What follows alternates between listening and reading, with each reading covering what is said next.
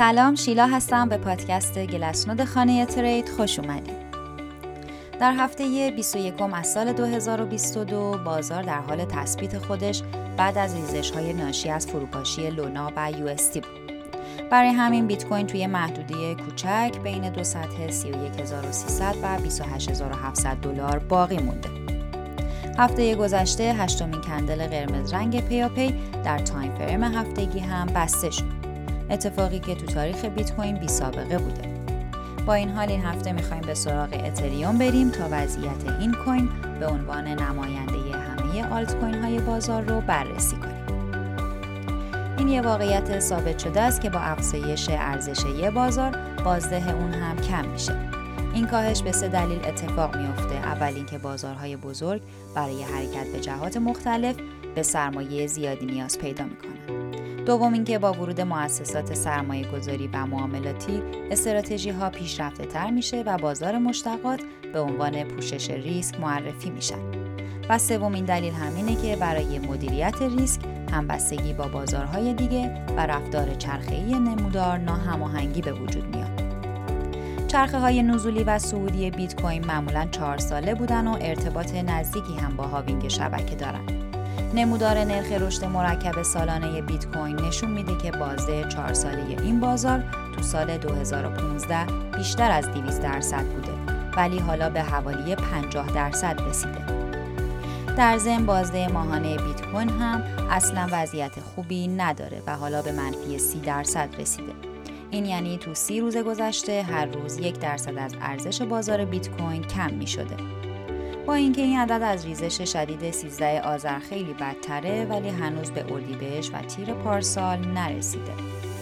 تو تاریخ بیت کوین بازده ماهانه تو دفعات معدودی به این صد رسیده بود ولی همیشه تو اوایل یا اواخر روند نزولی دیده شده.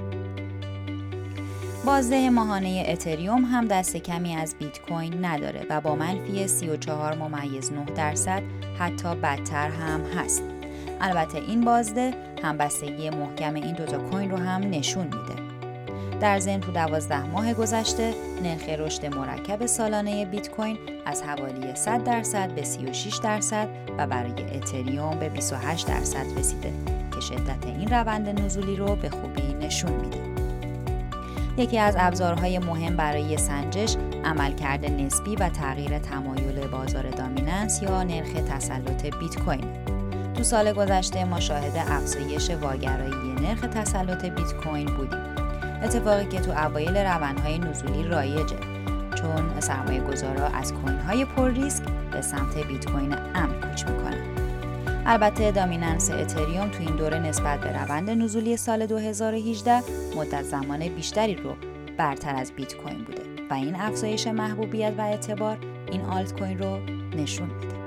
یکی از ابزارهای مهم برای سنجش عملکرد نسبی و تغییر تمایل بازار دامیننس یا نرخ تسلط بیت کوین تو سال گذشته ما شاهد افزایش واگرایی نرخ تسلط بیت کوین بودیم. یکی از ابزارهای مهم برای سنجش عملکرد نسبی و تغییر تمایل بازار دامیننس یا نرخ تسلط بیت کوین تو سال گذشته ما شاهد افزایش واگرایی نرخ تسلط بیت کوین بودیم. اتفاقی که تو اوایل روندهای نزولی رایجه. چون سرمایه گذارا از کوین های پر ریسک به سمت بیت کوین امن کوچ می‌کنن. البته دامیننس اتریوم تو این دوره نسبت به روند نزولی 2018 مدت زمان بیشتری رو برتر از بیت کوین بوده و این افزایش محبوبیت و اعتبار این آلت کوین رو نشون میده. با بررسی وضعیت بازار مشتقات بیت کوین و اتریوم فهمیدیم که سود سه ماهه هر دوشون سه ممیز یک درصده. که تو کمترین حد خودش به سر می‌بره. البته همین مقدار هم از سود اوراق قرضه ده ساله خزانه داری با دو ممیز 78 درصد بیشتره. چیزی که ممکنه باعث برگشت سرمایه به بازار بیت کوین و اتریوم باشه. با این وجود قیمت گذاری تو بازار option هنوز از عدم قطعیت بازار خبر میده. نوسانات برای option کوتاه مدت تو هفته گذشته از 50 به 110 درصد رسید و تو 6 ماه هم مرز 75 درصد رو رد کرد. حالا این یعنی چی؟ یعنی بدبینی سرمایه گذاران نسبت به آینده 3 و 6 ماهه بازار بیت کوین بیشتر شد. چون درصد option put یا همون فروش 70 درصد رسیده در ضمن بیشتر قیمت ها هم حول 15 20 و 25 هزار دلار میچرخه از اون ور بیشتر تمرکز option های call هم روی سطح 40 هزار دلاره البته این وضعیت تو option بلند مدت تا آخر سال کاملا متفاوته برای سررسید آخر سال اکثر قیمت ها برای option call روی دو سطح 70 و 100 هزار دلار متمرکز شده و option های put هم بیشتر روی 25 و 30 هزار دلار هستند. همونطور که قبلا هم گفتیم افزایش تقاضا برای فضای block و استفاده از شبکه یکی از مشخصه های روندهای سعودیه که معمولا با شلوغی شبکه و افزایش کارمزد تراکنش ها هم همراه میشه. هفته پیش شاهد یه جهش دو برابری تو کارمزدهای پرداخت شده شبکه بیت کوین بودیم که بیشتر به خاطر ترس بازار بود.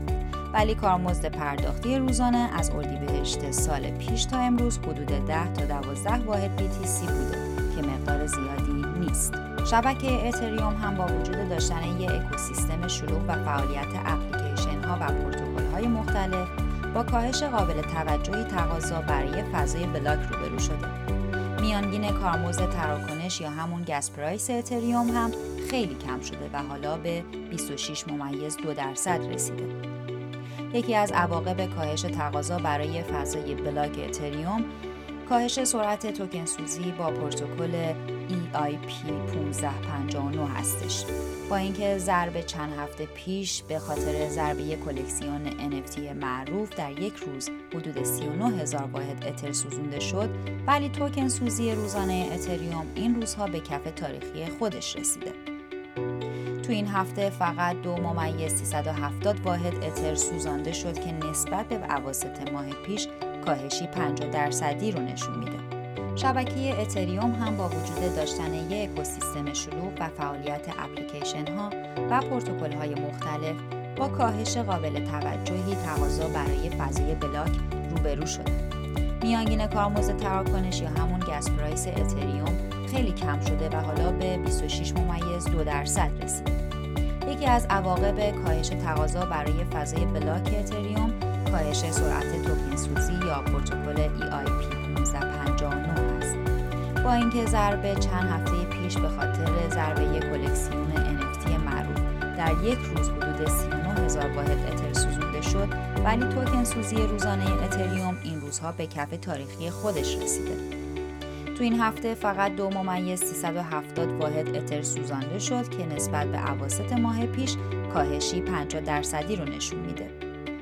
نرخ توکن سوزی کنونی 18 ممیز 4 درصده این یعنی 81 ممیز 6 درصد اترهای ضرب شده وارد شبکه میشن و این فشار بیشتری رو روی نمودار قیمت وارد می‌کنه. در آخر باید بگیم با اینکه شرایط کنونی بازار چندان مساعد نیست و سرمایه گذاران نسبت به آینده کوتاه مدت بازار بیت کوین و اتریوم بدبین هستند ولی روندهای نزولی هم یه روز به پایان می‌رسن فقط باید باشیم چون طبق یه جمله معروف دنیای معاملات خرس ها حکم می‌کنن و گاوها اطاعت. ممنونم که به این پادکست گوش کردیم. تا گلسمت بعدی خدا نگهدار.